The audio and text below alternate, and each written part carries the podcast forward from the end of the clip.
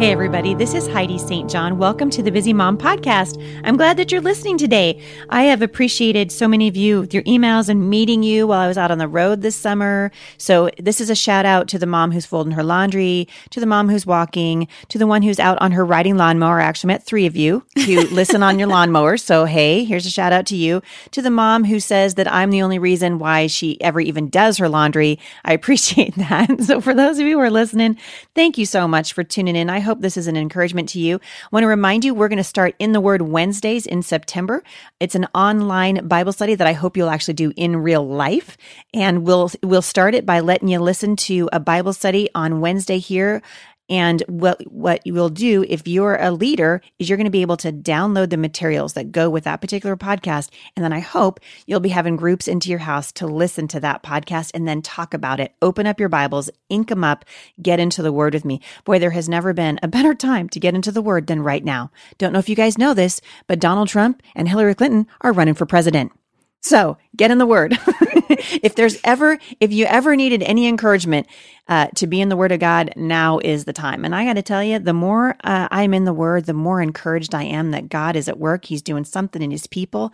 Um, and we are called as women to encourage other women in our walk with the Lord. So I want to encourage you that way. I've asked my friend Dorinda Wilson to come back today because we're going to continue this conversation on friendship.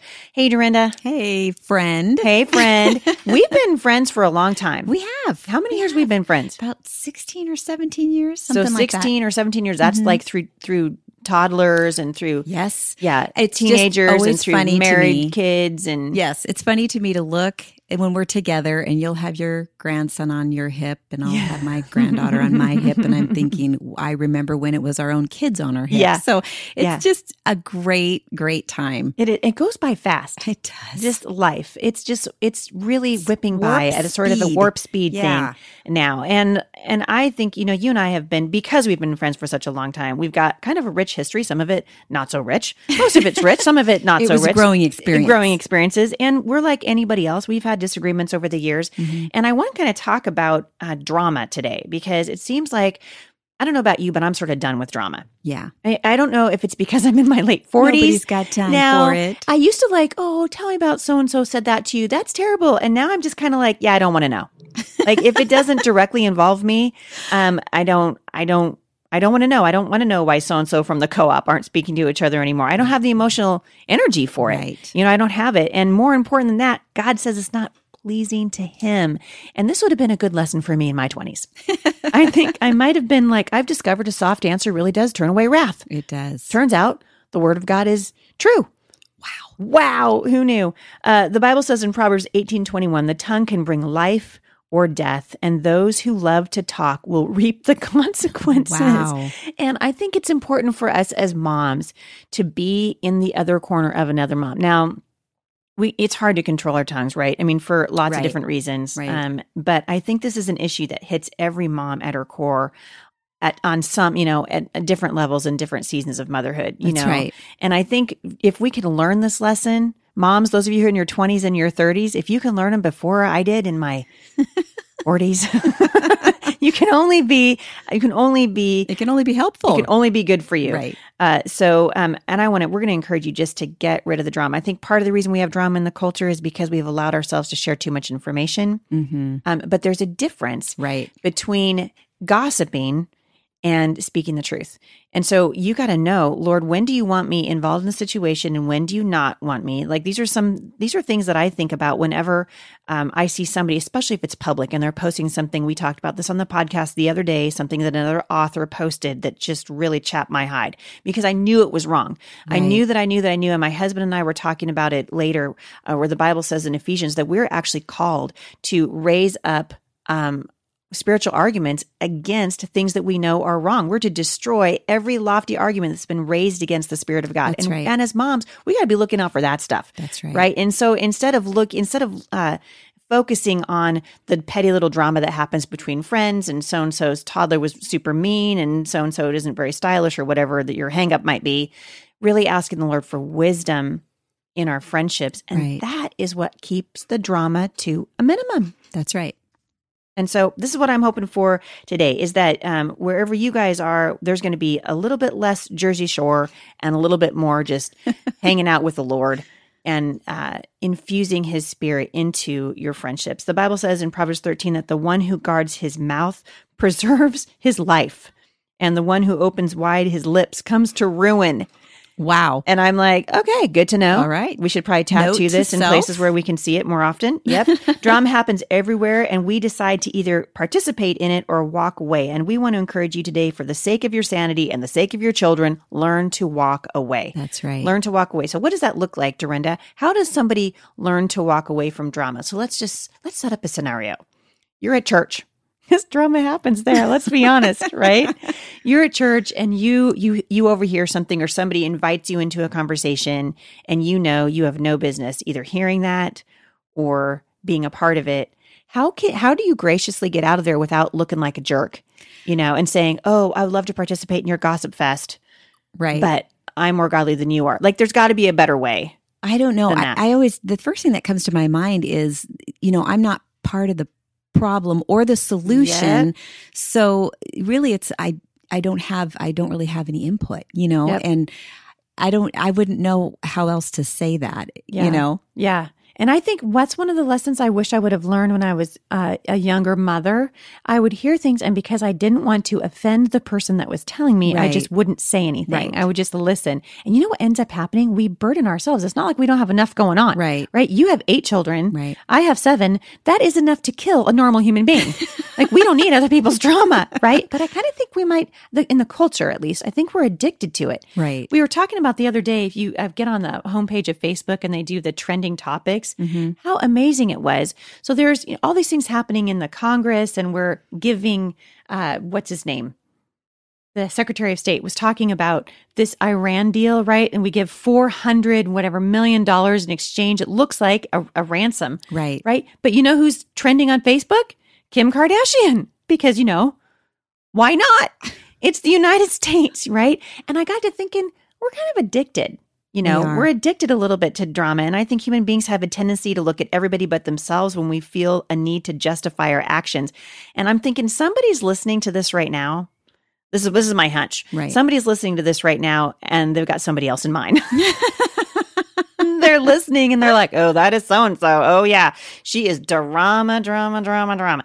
And so I'm going to be, I'm going to just suggest, just really gently, that like any drama addict, we usually need a good, hard lesson on the downside of being a drama Right, queen right. in order to want to quit. That's right. Right. And I have had a couple of hard, hard lessons uh, that have made me really want to quit. And over the years, I can think of relationships I've had with other women, uh, the hills that I died on that in hindsight were foolish and immature, Right. words that I said that hurt when they could have been healing.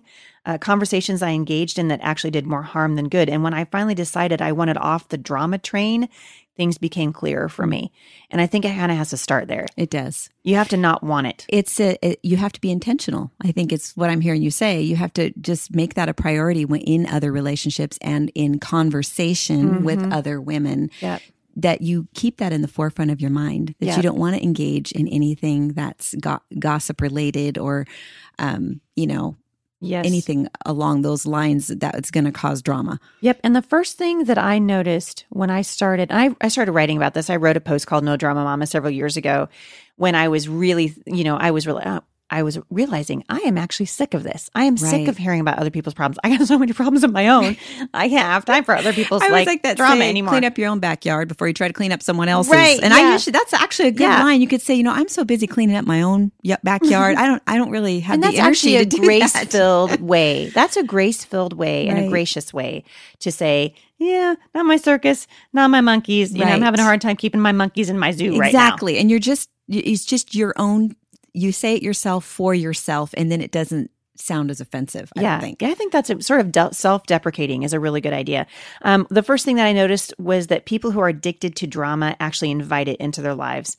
So they can, they're the ones that can't wait to tell you about their nasty relative, right? you know, or that friend who was unkind to them. And drama is almost always 100% negative Mhm. in nature. Yes. So it's not lifting you up or building you up or encouraging you. It is it's negative. And so at the risk of sounding, I guess, like a prosperity preacher, which I do not want to be, I just want to say this negative thoughts and words eventually are going to bring about negative results. Right. They really will. And so if you're engaging in that negative stuff, if you're in that click at the homeschool right. co-op or in the click at the church, it ain't, it's going to come around and bite you. Exactly. That's a biblical principle of reaping and sowing or sowing and reaping. You know, you reap what you sow. If you're sowing those kinds of seeds of discord, and the Bible does talk a lot about that, um, you you don't uh, you're not going to reap anything good. Yeah. And and I think that that list of uh, the six things that the that The the, Lord Lord, hates. was sowing discord among among the community. Yes. And you can see why he hates it. It keeps us from doing what we really need to be doing because we're so It's a distraction. distracted. Yep, that's exactly right. So I'm gonna I'm gonna give you some signs of drama addicts,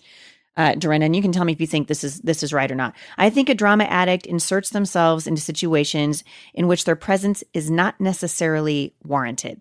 Right. Right. So I've injected myself into a situation that I pretty much have no business being in Right. drama addict, right? Uh, drama addicts keep people stirred up over things that have little to no significance, little to no eternal significance. Yes. I guess is a better Yes. Um, a better uh, way to say that.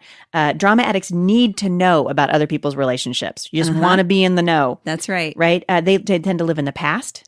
They're in perpetual pain because Mm. that's what it does. And they often believe that their motives for stirring up the drama are pure, AKA, I just want to help or I want to pray for you Right. you know i love the i love the prayer request that you know when this used to happen all the time back in the 90s when jay was pastoring and i was a young pastor's wife we had this women's bible study and we the prayer request it was like a big fat gossip fest right. you know and i realized later on that as a young leader i didn't have the spiritual maturity to go you know we and actually just teach the women instead of waiting till we got to that point to teach them beforehand Right. how do we pray for other people without wounding them how do we share our hurts well we want the the person who's in this in the thing to be able to say i'm i'm really wounded you know Right. my husband cheated on me or whatever it is instead of going can you pray for so and so her husband's a cheater you see the difference so um, i wanted to just encourage you guys today get off the drama train That's like right. no drama, mama. Moms have enough on their plates without adding drama to your list. And if you need